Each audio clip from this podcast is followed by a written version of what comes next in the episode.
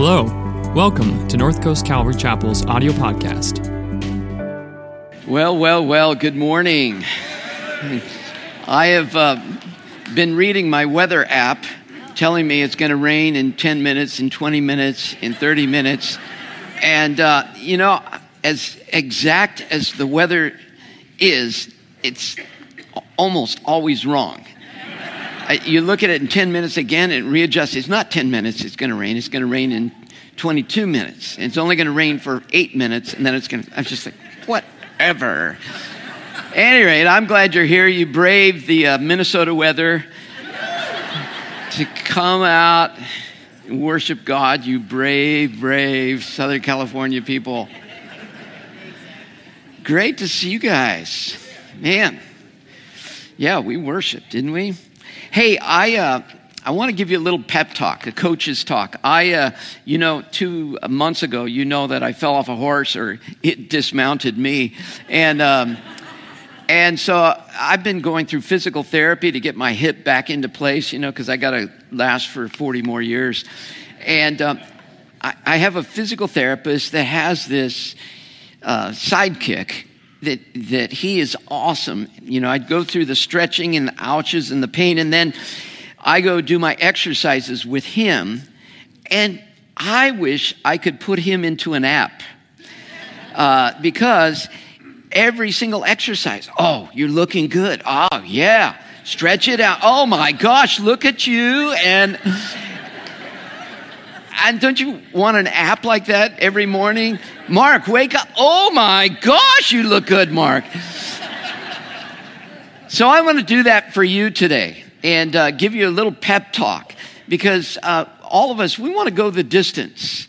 Uh, we're, some of us are brand new Christians. Some of us are, are long, long-term Christians. But the question is, can we go the distance? And occasionally we need that pep talk that says, you look, look really, really good. So I've given you a handout. I want you to take it home and think about it, but real quickly, three things to think about for your life. Ignite, invest, invite. Real easy to, to remember. But ignite, I want to encourage you daily to ignite your soul. Uh, we are porous people, and the world wants you to absorb all of its different values and perceptions of you every single day. And so we need to take time to find out, what does God say about me? Not just what does the world say about me. To reignite my soul, and the two basic ways I do that every day is a little bit of time in the Word.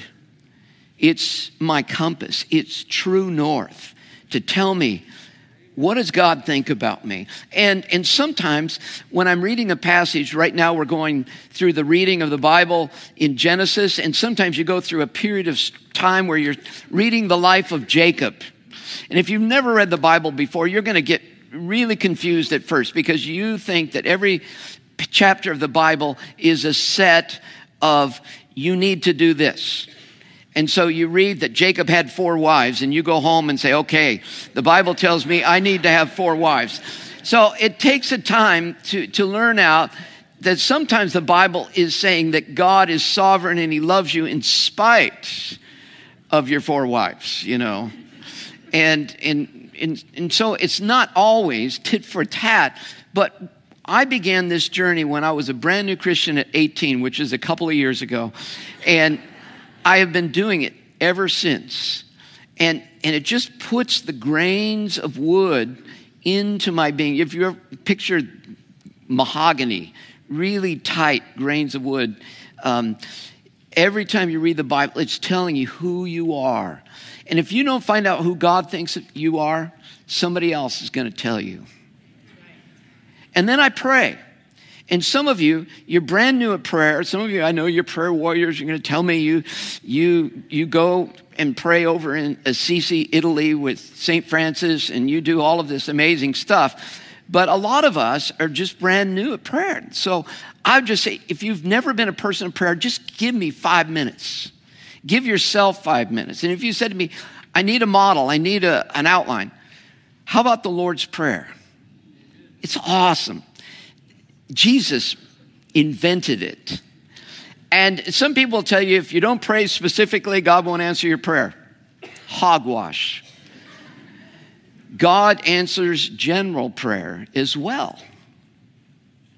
You know, think of it. If if if if you had a sore throat and you said, God, heal my sore throat, and, and you had cancer, and God heals your sore throat, but and you, and then God says to you, well, you didn't say, heal my cancer. Uh, what kind of God is that?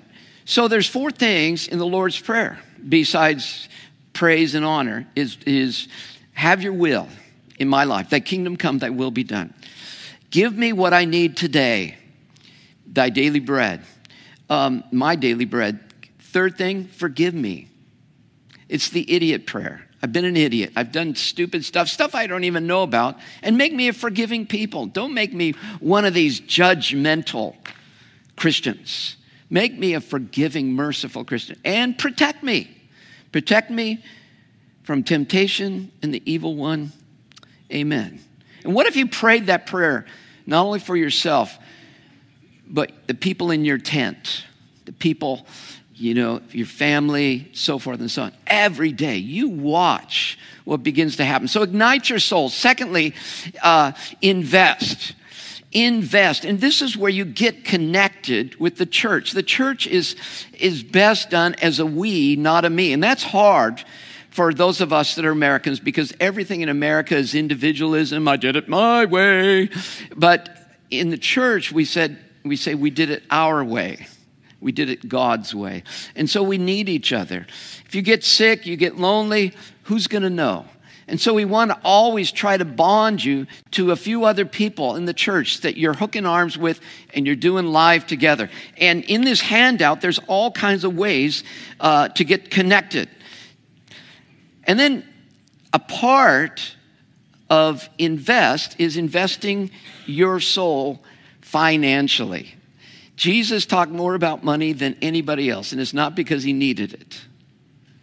Don't ever think that God needs that, but it's connected to your heart. Money is one of the toughest things to do, and it's one of the greatest blessings to say, you know what? It has no hold on my soul. In fact, I'm investing in the kingdom of God. And you guys are awesome in that. Thank you for being so generous and growing in generosity. And then thirdly, invite. That means getting to know people around you. If you go to Starbucks, find out the person's name. You know, they already know your latte. They see you come in and they see you latte written on your forehead. Uh, well, find out what their name is. Find out. Just say, hey, how you doing? How's your kids doing? How's that? Become a friend to different people. And then you're looking for that place where you can invite them to know the same Jesus you know. So, what are the three things? Ignite, invest, invite. Awesome. Let's pray and let's dive into the Word of God this morning. Father, thank you that we get to study your Word. We pray, Father, that you would speak to us. Unzip our hearts to become vulnerable to you. God, we don't want to be darn know-it-all people. We want to learn, be fresh with baby skin. Give us minds to love you, that we might love you with all of our soul, with all our heart, and with all of our mind, and with all of our strength. In Jesus' name, amen. So we are in Genesis chapter one. And we are going to spend just three weeks in the book of Genesis. If I was stranded on an island and uh, I had to pick which passages of Scripture I could take with me onto that island, I would want the first three chapters of the Bible. I don't know how you understand the rest of the Bible without understanding this foundational part. So we're going to do that for three weeks, and then we're going to jump over because our reading, we're kind of behind in our reading. If you've been following our reading in Genesis, we're almost done with Genesis. Um, then we're jump, jumping over with our reading to the Sermon on the Mount, which is equally foundational. Jesus' first sermon to us as believers. But first, today, Genesis chapter one.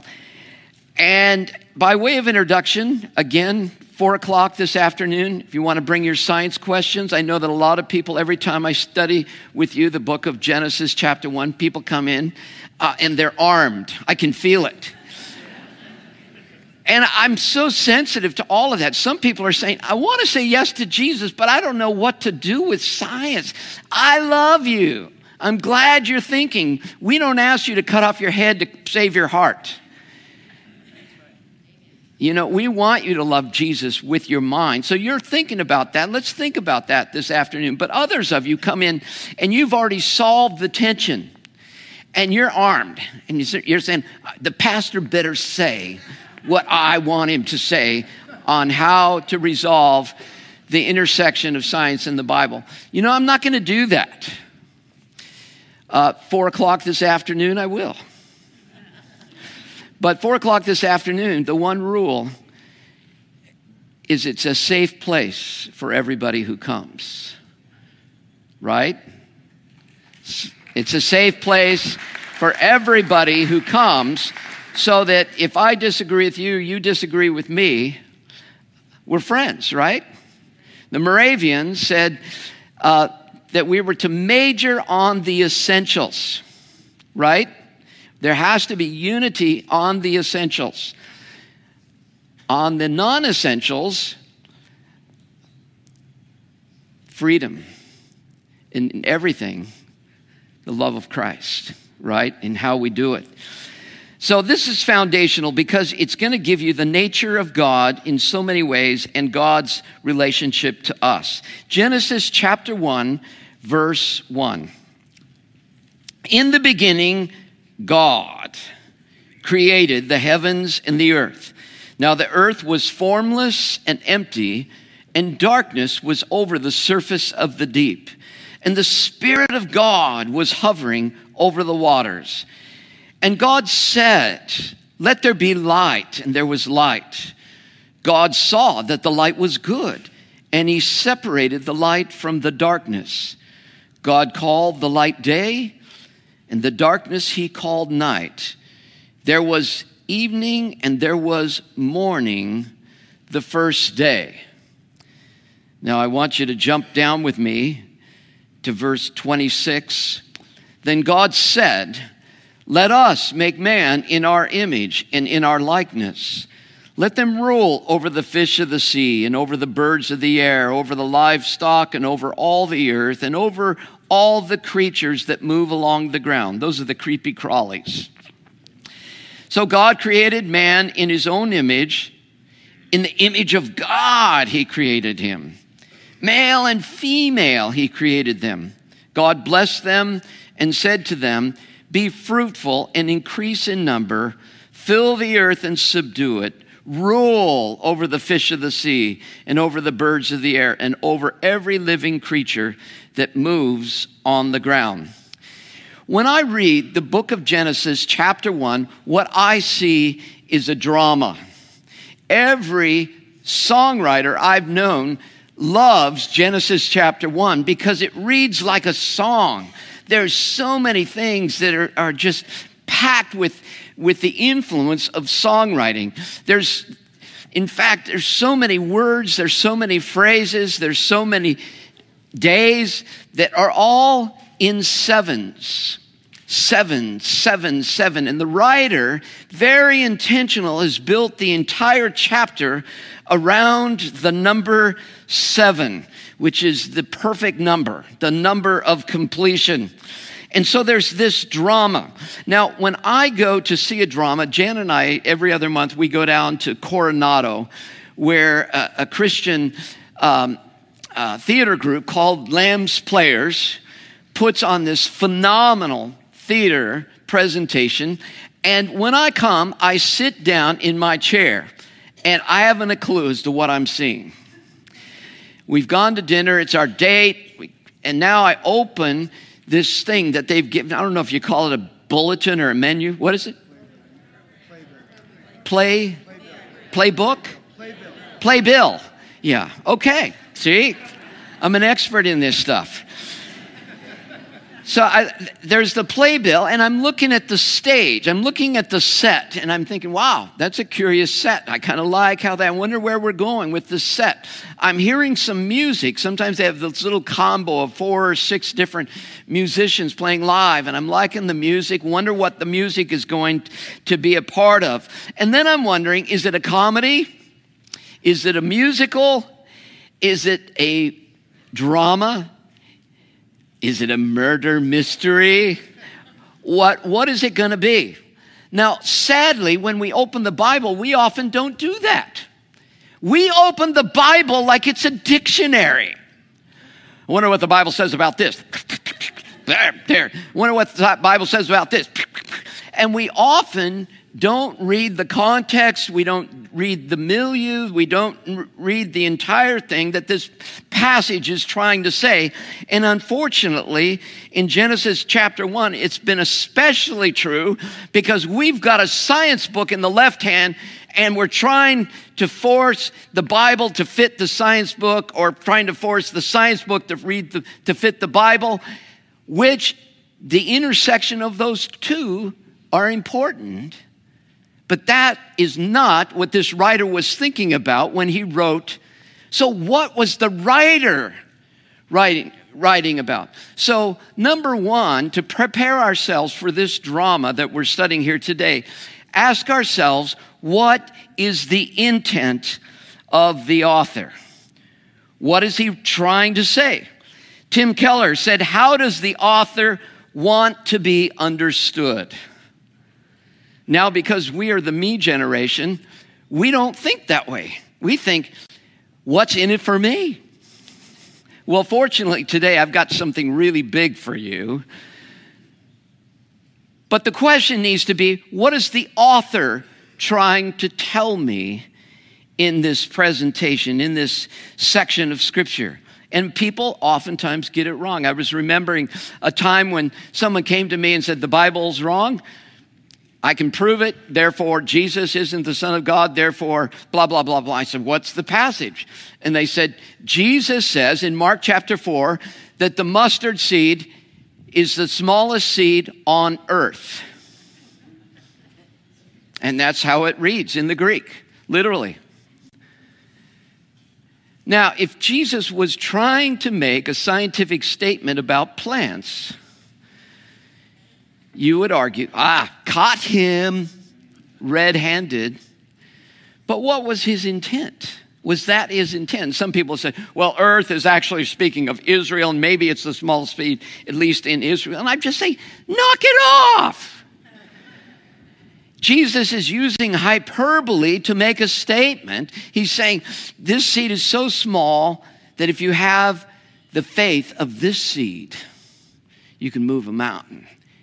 And we missed the mountain in interpreting it, whether it's the smallest seed on earth or not. So oftentimes we've missed seeing the intent of the author. And then discerning the genre. Is this a historical narrative? Is this poetry? Is this prophetic? Is this apocalyptic? Is this a letter? Is this a gospel? All of those are different genres. If I write to you a letter and I say, I could wring their neck, and then you take my letter to the police and have me arrested because there it is in print, I would say, whoa, whoa, whoa, whoa, whoa. I was using a hyperbole to express my frustration and, and anger. But, so you see, genre is very, very important. And then the milieu. I'm going to talk about milieu from two perspectives. One is the ancient milieu of pantheism. Milieu is the cultural environment that religion and culture have all created around it. And then I want you to understand your milieu right now, because you're a frog in the beaker over the Bunsen burner, and you are not aware of how this culture is affecting you. It really is. So the ancient milieu out of Mesopotamia and out of Egypt had multiple gods. There's creation stories that you can go back and read. One of them is called Enuma Elish. Enuma Elish. that talks about all of these gods warring. And then one of the gods has multiple gods inside of him, her, and that's how some things are created. And, and, and the creation story is made up of gods who are not above creation, but they're part of nature. And the way they create nature is through violence, through sex, through anger. And then we have this story. And you realize, oh my gosh, this is a jewel that stands out against the ancient milieu of the time. That you're not serving a God who's part of the chaos. You're not serving a God that is capricious and doesn't know the difference between good and evil. You're not serving a God that's it's a it's a cyclical thing that never ends. You're serving a God that has a big that gave this world a beginning, and there's an end, there's a direction called salvation history. It, it's amazing the difference. And then in our culture today, we are in a postmodern milieu, and I don't have time to unpack that for you. But two of the areas is one is secular humanism. I always throw people off by saying I'm a Christian humanist. It's, it's true. It, it's, it's been a term for hundreds of years. And that is that we find our definition in the Imago Dei, in the image of God. And God has created every single person. We'll end there this morning. But oftentimes in secular humanism, uh, we just tell people, you're special. Compared to what am I special? How am I special? Well, you're a snowflake. You're, you're special because you're unique. And it feels good in a Hallmark card, but then you go home and you're lonely, you're depl- depressed, and it's just not working for you. We want to know I am special because of something, in relationship to something. And that's where we'll end up this morning. The other thing that's a part of our culture today, one, just one other thing, is purpose and meaning. From the tenth grade on, in secular uh, school, we teach our kids that the only meaning in life is the meaning you give it. Well, for the all-stars, that works. I'm going to go out and give meaning to my life. But for a lot of us, is that it? You mean we go through all this pain and heartache, and the only meaning in life is what I decide? You mean I am the Pope of my own meaning? Oh boy, are we in trouble. And there were times in my teenage years where I didn't want to keep living if that was all the meaning that there was. But I have good news for you that we have a message to our culture in our milieu that is different than that message. So now that I've pumped you up and prepared you for this drama that we're going to watch together, let me, and by the way, the other thing we tell people is uh, that your significance is your beauty, your brains, and your bucks. And, you know, some of you are beautiful. Some of you are brainy. Same, some of you are bucky. But not all of us. And we'll give you, from this passage, significance that outshines all of that. So let's go quickly through the dramatic days of creation and read it as if we had baby skin reading it for the first time. So the curtain rises, and it's as if you're a part of something that has already begun. You've seen plays like that, right?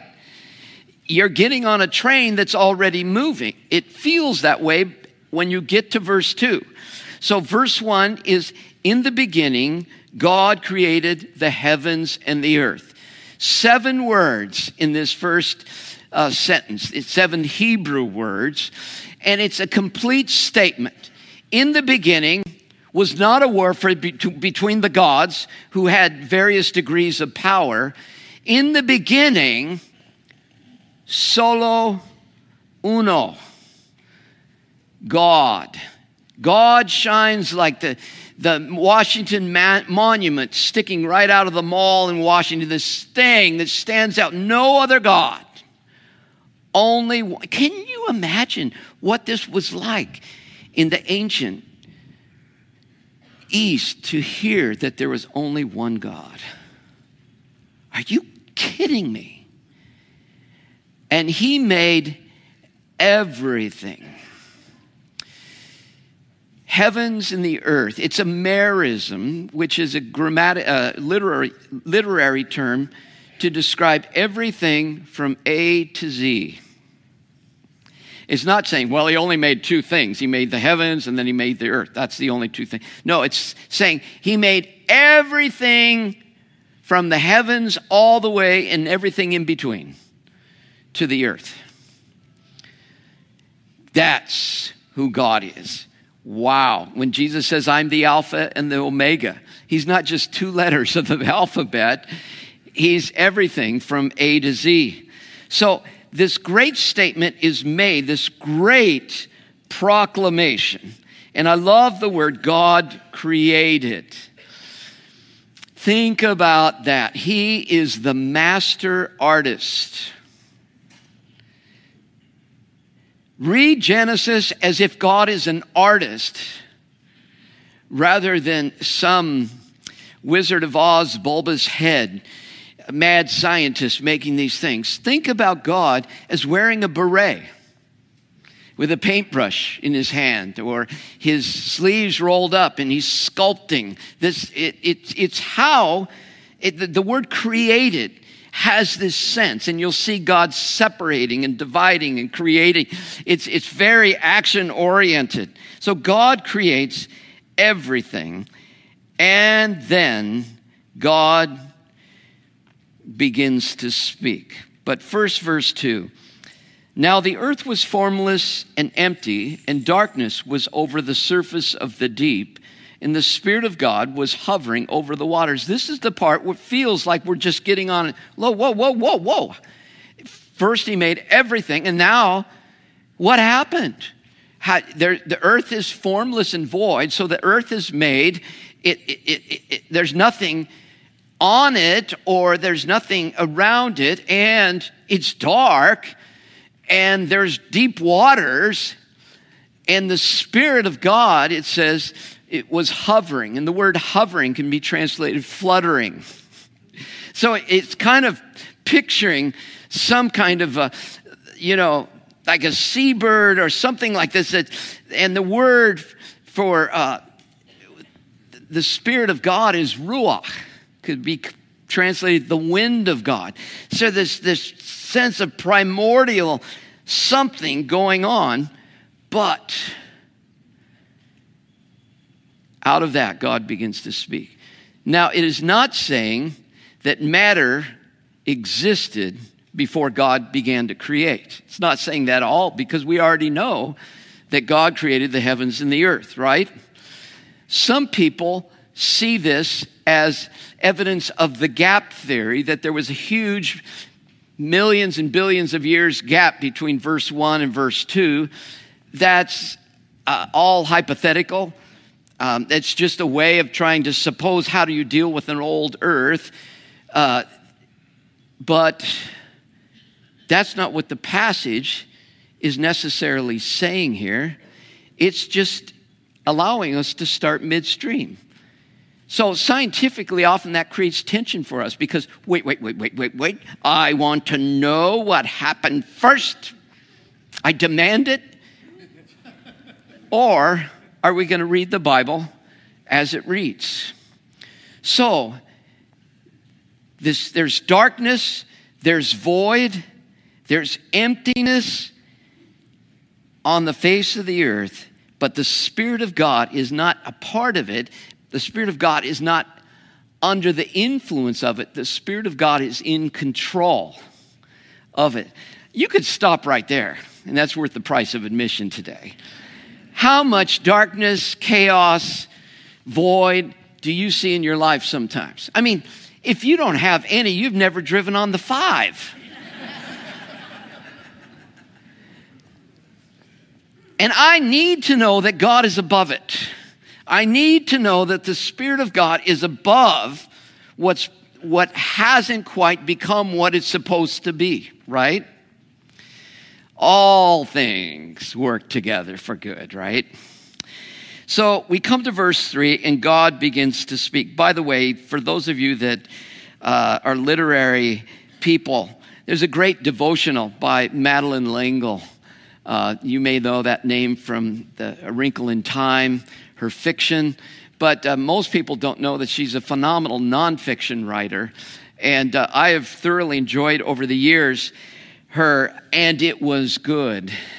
She's actually got a Genesis trilogy, and the way she starts out the story is she's on a freight boat with her husband sailing down the west coast of South America, and a huge storm comes up. And she thinks the freight ship is going to just be snapped in half. And it's just boom, boom. And she's reading Genesis chapter one. And you realize, whoa, it's kind of like that. What is God going to do? And God said, then God said, let there be light. All these phrases that you read here, uh, and God said is spoken nine or ten times, but the refrain, and let there be, there's seven times, and there was is seven times, and it was good is seven times, and God separated is seven times. All these things have lyrical, song-like purpose to the structure of Genesis chapter one. And so he speaks. The power of the Word of God. Boom.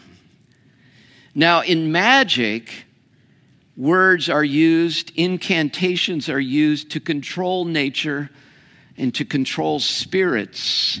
That's why the Bible frowns upon it, because that's a misuse. And it's actually a, a mockery and a cheap imitation of what God did. That God spoke and it happens. Now, you're in the image of God, and so you are creative. I know a lot of you don't think of yourself as creatives, but we're all creative in some sense, because you can think about something, you can imagine something, and you can say, let's do this, and you go do it. But none of us can actually take out of nothing and speak it into existence. And that's the power of God. Jesus comes eventually, John chapter one, and he is the Word of God, and he is the living expression of the Word of God. But here we have, in, in the early form of God letting us know his great, great power. So he creates light. Now, here's the first disturbance, and we won't note all the disturbances. Uh, people are disturbed when they see the creation of light before the creation of the luminaries. For us as humanoids, if there is light, there is a source to the light, right? If, if you saw a light that was moving downstairs in the middle of the night, you would think, ah, an intruder with a flashlight is going through my house. There's always a source. Here, the source of light that we know, the sun and the moon are not created till day four. Well, that's a problem. Relax. Relax. You're not the one writing this story. So who would be the source of light? The one who made the light, who is God. Actually, we know him to be spiritually light, uh, and he's described as light many, many times. So this is a period of time at the beginning of time when there's no distinction between the spiritual and the physical. It's, it's all combined together, and God creates light. And then it, he says that he saw that it was good, and he called the light day and the darkness night. To call something and name it in the ancient world gave you sovereignty over it.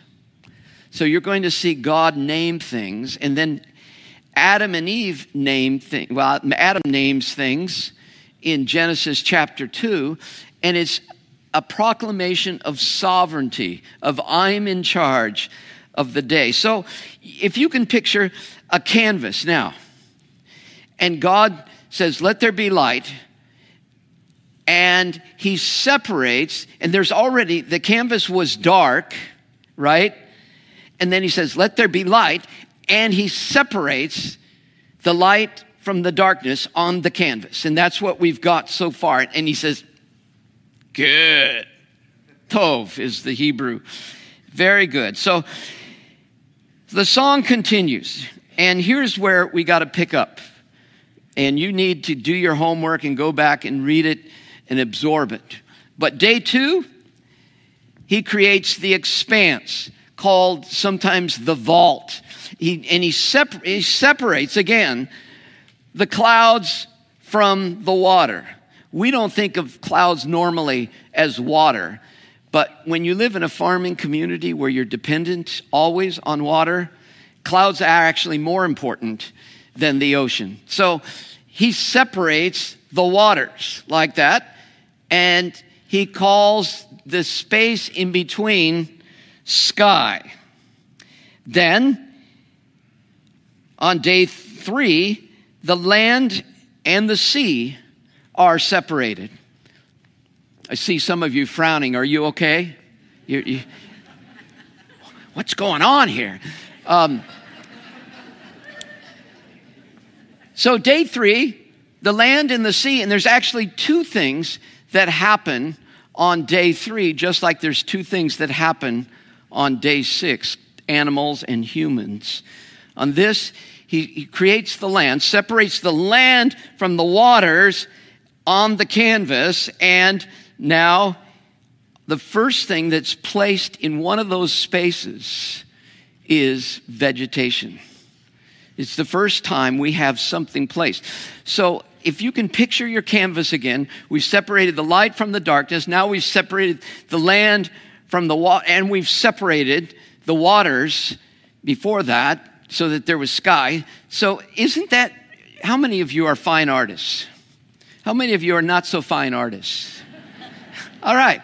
So you've done something on canvas, and you, you don't start out with the little bunny in the front, right? You don't start out with the farmer standing there with his pitchfork. You, you start out with the sky. Then you start out with the land, and then you build the mountains behind it, and you, you build, put the clouds on the sky, and you're coming forward. And it's exactly how it's portrayed right here. Day four, the luminaries. Only this is going to tweak your painting a little bit because, because there's darkness and light on your painting. We put in the dark space between the clouds, we put the moon, and in the white space between the clouds, we put the sun. Kind of a schizophrenic painting here. But because the ancient creation narratives out of Mesopotamia worship the sun, and they worshipped the moon as if they were gods, the writer of Genesis doesn't use those names. He just calls them the greater light and the lesser light. We're not going to worship those things. They're just the greater light and the lesser light. Very poetic.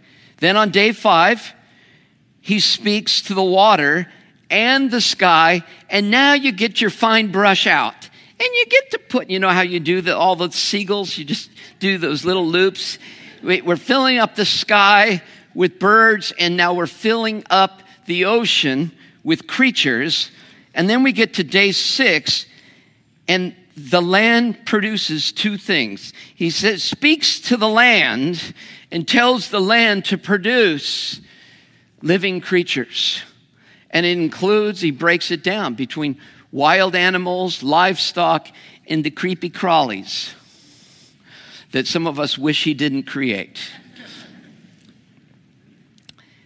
And then we come to the creation of humans on day six.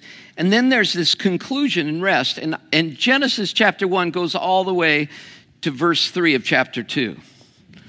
Remember, it was arbitrary. Whoever did the, the breakdown was just wrong. It reads all the way to verse three of chapter two. So there's this methodical ticking that's going on, creating this, creating this, creating this. Now, I want to take a moment to just review what you've just heard, because it, it may make some sense to you. If you go to the next slide, you'll see how this is all broken down. Uh, he creates the background on day one, two, and three, and, and then begins to create the particulars on day three, four, five, and six. So you have light, but you don't have luminaries until day four. You have sky and seas. Then you have on day five, the winged creatures and the sea creatures. And then on day three, you have him creating land and also vegetation. Remember, I told you on day three and six, there's two, both have two things that are created. And then on day six, matching with day three, on the land, he creates animals and humans. It's exactly the way anyone would think as they're thinking through the creation, and they're realizing God created everything. And he did it orderly. He did it masterfully. He did it like an artist. He's in charge of everything. Now, we get our scientific master. Well, I want to know when the armadillo was made. You know, and I don't see that in the book of Genesis. And I've got, you know, and I'm just trying to help you, little buddy. All of this is truth. It's absolute truth telling us that God made any, everything, and it did it beautifully. He did it in order, and he is in charge. But now, because we want to read the Bible as it is written, not how we want it to read, right? Just nod your head if, if you're in agreement. So what's the culmination of this drama that I'm watching? I'm so glad you asked. Because when we get to verse twenty-six, guess what? The whole narrative changes. The rhythm, the language, the meter, everything changes, and God huddles up within the complexity of who he is. Later we can say that to be the Trinity, but we don't know that yet. We're just in Genesis one. It says, then God said. He doesn't say, let there be. And there was. There's something more intricate. There's something more personal, something more intimate. He says, let us make humankind in our image, in our likeness. What? Image. The primary use of the word image is for idols. These shaped, sculpted, or carved wood or stone beings that represent some deity, some god. And he's saying, let us make living images. Then he clarifies it and uses a synonym and says, our likeness. Us, our, our, this complexity and plurality of God, let us make them and let them rule, and enumerates all the different things that he's created in these spaces. And then the writer, as if he's stunned by what he just penned, he says, So God created mankind in his own image. And then he says it again. In the image of God, he created them. Unless you think it's gender specific, male and female, he created them. And then he blesses them and asks them to be fruitful and multiply and to rule.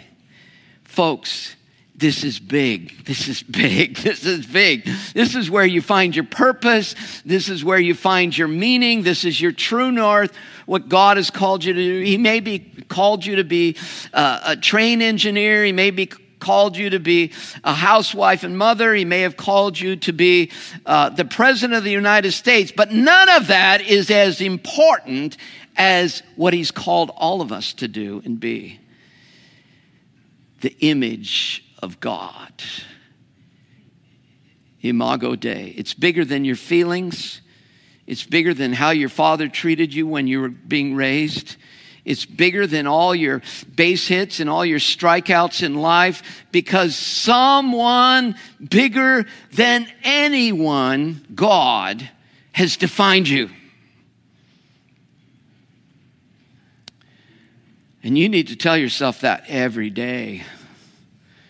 Because not everybody thinks you're amazing. Not every school teacher, not every boss, not every spouse is going to greet you every morning saying, wow, you're kind of amazing, aren't you? But you are the image of God. That is why you are so significant. Profoundly significant. Now, some people have argued that the male and female is telling us that the, the two parts of God, the feminine side of God and the masculine side of God, are expressed, and that you and I can't be complete unless we're with someone of the opposite sex to be married, and then we are completely the image of God. And it sounds really good. It works on a marriage retreat, but you try that in a, you try teaching that to a single retreat. Saying, you are only half of the image of God. And some of us will never marry. So what do we do? Well, my whole life, I'm only half the image. No, that's not what it's saying here. In a male-dominated world, right in chapter one, he's saying we are all, male and female, created in the image of God. Whoa, throw your shoulders back. Put up your head. And, and soak in that significance. Now, I wouldn't suggest that you go around saying it to everybody, like in an interview. and, and who are you? None other than the image of God.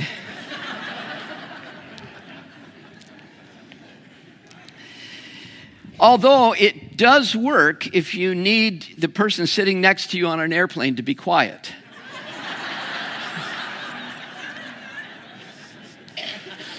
When they shake your hand and say, I'm Bill, what's your name? And I said, the image of God. On an elevator, they give you a lot of room. So what does it mean to be in the image of God? Oh my gosh, it means so much. One is that you and I have a unique, and this isn't in your notes, you have a unique capacity. You were created with a unique capacity to relate to God beyond the animals. That's why we have this longing. C S Lewis says, if I have this longing for somewhere else and someone else, I can only assume that there is somewhere else and someone else. Because I, I have this longing that nobody else satisfies. You have that capacity to relate to God, to ignite your soul in his presence. And number two, some way, in some way, you and I are like God. It's not physical, thank God, but in some way, you and I are like him. And I think it has to do with his character. It has to do with love. And then thirdly, We are created to rule. That is, to, to be ambassadors representing the ultimate king. We are representatives, king man, king woman on planet Earth, representing God. So that means I, I need to be careful how I represent him. And I need to be careful how I take care of this created world. I tell my friends that art, want to love to argue about uh, climate change, whether they're blue or red on the subject of climate change. And I say, you know what? It really doesn't matter for a Christian because we're called to take care of this planet. That's just who we are. That's just who we are. We care. And regardless of what you think the science is saying, we care about animals. We care about this planet. And we care about other people. So if I'm significant, if I have meaning, and in some dormant way, the character of God is in me, and most of you that have read the New Testament, you know how the story ends. Jesus comes in the full image of God. Our image is marred. At the fall, Jesus comes in the full image of God, and now by the Holy Spirit is remaking us into the full image of God. And when we see him, we will be like him, or we will see him as he is. That's the whole hope that we all have. But in the meantime,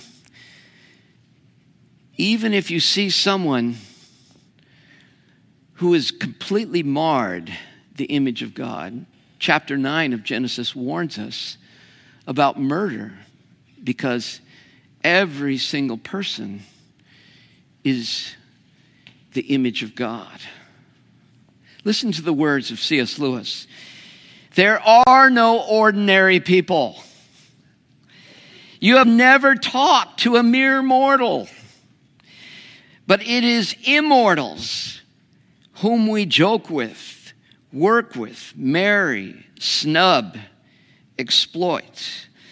Next to the blessed sacrament itself, your neighbor is the holiest object presented to your senses. Whoa. In a cancel culture, I don't like you, don't like what you think, don't like what you say, you don't exist to me. It's not possible, right? It's not possible to walk by the pers- person that's been uh, robbed and beaten on the pathway, because I'm not just the Good Samaritan. I'm the image of God, and they're the image of God. It's not possible to deg- degrade another person based on race, color, creed, anything. It's impossible, because the Bible tells us that we're all made in the Imago Dei, the image of God. And Lewis goes on to say that if we saw each other how we will ultimately be remade, that we would be tempted to bow down and worship each other. You have never met a mere mortal. Wow. Genesis chapter one. Let's pray. Father, thank you for your truth. Thank you for your word. God, we want to take this home, steeped in this truth, in Jesus' name. Amen. Would you stand with me? So, just to think about what we've covered. I mean, we covered like thousands of miles. God is an artist who's created this world. The world is enchanted with the fingerprints of God, with birds and flowers and trees and fish, all made by him, that you're sitting next to someone full of dignity and respect. We have hope because we're not under the circumstances and the and the void and the darkness, because we have a God that's bigger than that, and he brings purpose. He brings order to your lives. He loves you. He's personal. And he says, let us create. You hear the personal language. Everything he made in the passage is good. God don't make junk. Creation care. We didn't get to the Sabbath rest. Seventh day, it's there. in the new creation, God is working in your life. He's up to something big. Let's sing together. Thanks for listening this week. If you're looking for ways to serve, give, or get connected, please visit our website, north coast calvary dot org.